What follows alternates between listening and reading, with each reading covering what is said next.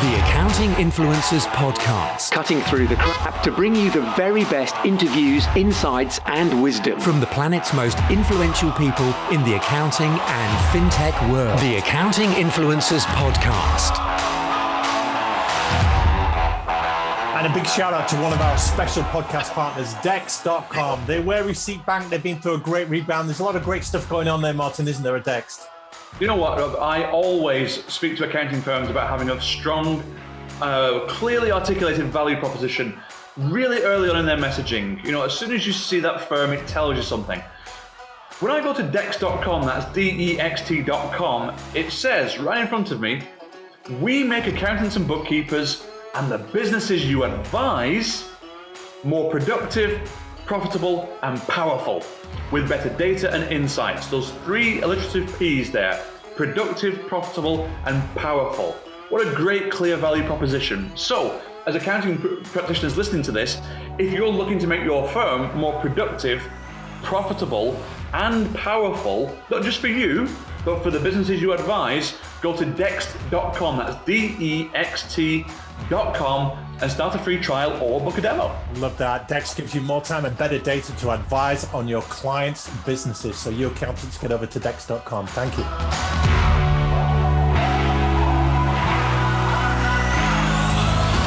So it's our Here's What Works section. This is a practical segment of our daily Accounting Influencers podcast where we pick the brains of Martin Bissett, who's been in this game almost a quarter of a century, telling accounting practitioners how to grow their firms. And uh, Martin, we're looking this week at the whole price issue. We visited it in various forms, but uh, they say price is only ever an objection in the absence of value. So unpack this a little bit for us. What are you going to talk about today? Yeah, so price sensitivity on this one. Rob, So a familiar cry from a practitioner's office is it came down to price. It was only on price. So whether a client stays or leaves, whether a prospect joins or doesn't join, it's purely on price. And, and there is a belief or a myth that uh, accountants tell themselves that there really is only price differentiates in the prospect's minds between them and anyone else. Now, if that is true, then that means that only the cheapest will ever win. And we know that's not right. So here's what works, guys. Here's the insight, first of all.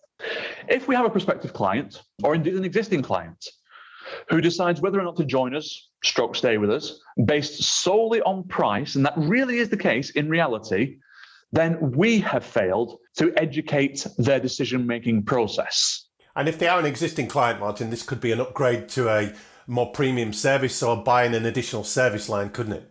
It could be using the firm's wealth management. It could be the migration to the cloud. It could be any number of things that you want the client to do. And if they are truly, and not many are truly based on price alone, but if they are truly based on price alone, then it's us who haven't educated. So think about this. Many will say, many, many firms will tell me that they have lost out on a client due to price. But very few will admit that they won it because they were the cheapest firm. So how does that work? You always lose out because somebody was cheaper, but you never won it because you're the cheapest. So how come you ever won clients if you were never the cheapest and it's always the cheapest that wins? That doesn't stack up. So when we demonstrate our impact on their business, the client's business, we're not talking about a commodity purchase of compliance work, which is what a normal accounting sell is. We're talking about an investment made by the client in future lifestyle, in future peace of mind, and in eventual successful exit from that business. That's the point of paying for your firm to come and take place of the existing accountant. You're selling a better future, aren't you, in many respects? You are. It, and almost, depending on how good you are, dear listener, a better now. So not just a better tomorrow, but a better now in that you will take many of the headaches away straight away as the very first things you look at on behalf of working for that client. So, as you're about to tell us, here's what works on working with prospects that are buying exclusively on price.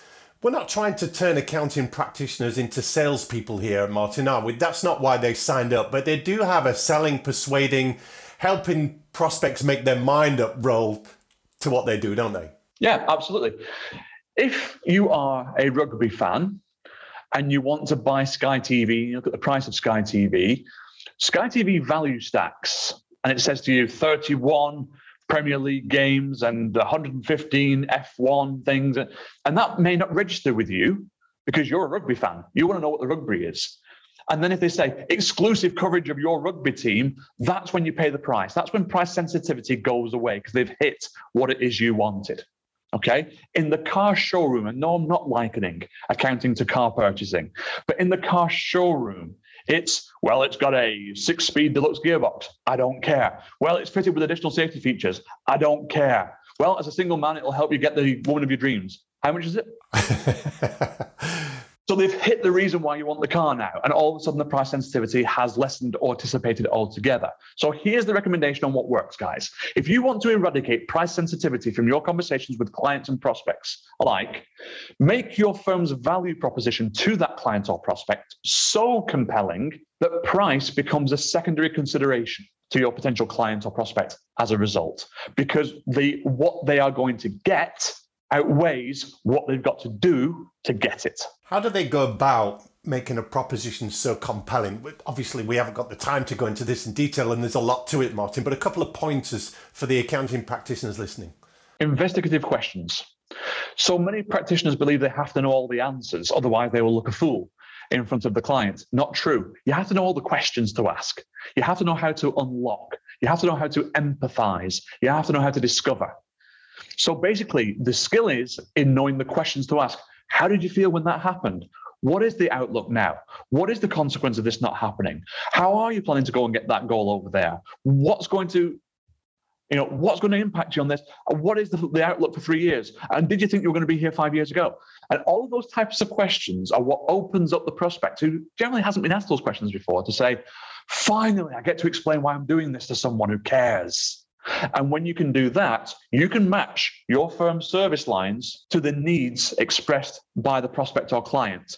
And that's where the compulsion starts to take place. But is that coachable, Martin, or is that an innate curiosity that these accountants and CPAs must have? If you don't care about your client, get out of private practice. There it is. So, and here's what works, Martin. Wrap this up. If uh, accounting practitioners are finding that the people that they are talking to are price hunting, looking for a cheap deal, looking for a basic service, what should they do?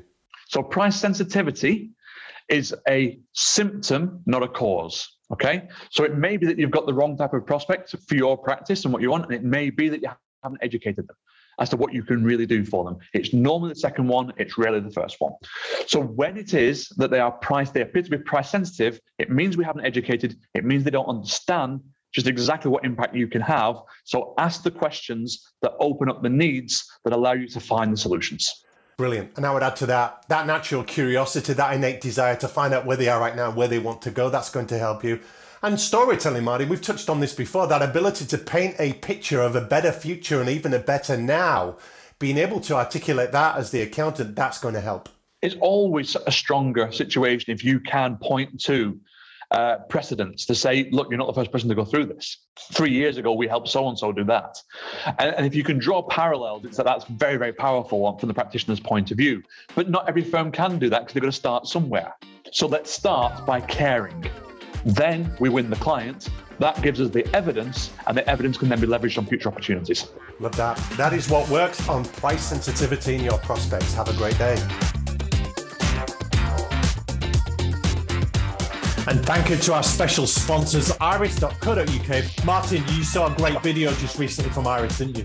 Yeah, what I think people don't understand about Iris is they were ahead of the game for MTD Phase 1 because they were the first software vendor to be listed as approved by the HMRC for MTD filing. And guess what? They're fully prepared for the next. So they've got an MTD webinar on demand that you can catch up with at any time. Rob, where do they go to to see this? It's iris.co.uk forward slash MTD webinar. That's stands for Making Tax Digital for our international listeners. And there's some great stuff there that you need to know to guide you through the whole Making Tax Digital initiative. So iris.co.uk forward slash MTD webinar. Right, Martin? That's right. So wherever you are in your journey, at Iris know that they have the knowledge and tools to help you in the next steps. That's iris.co.uk forward slash MTD webinar.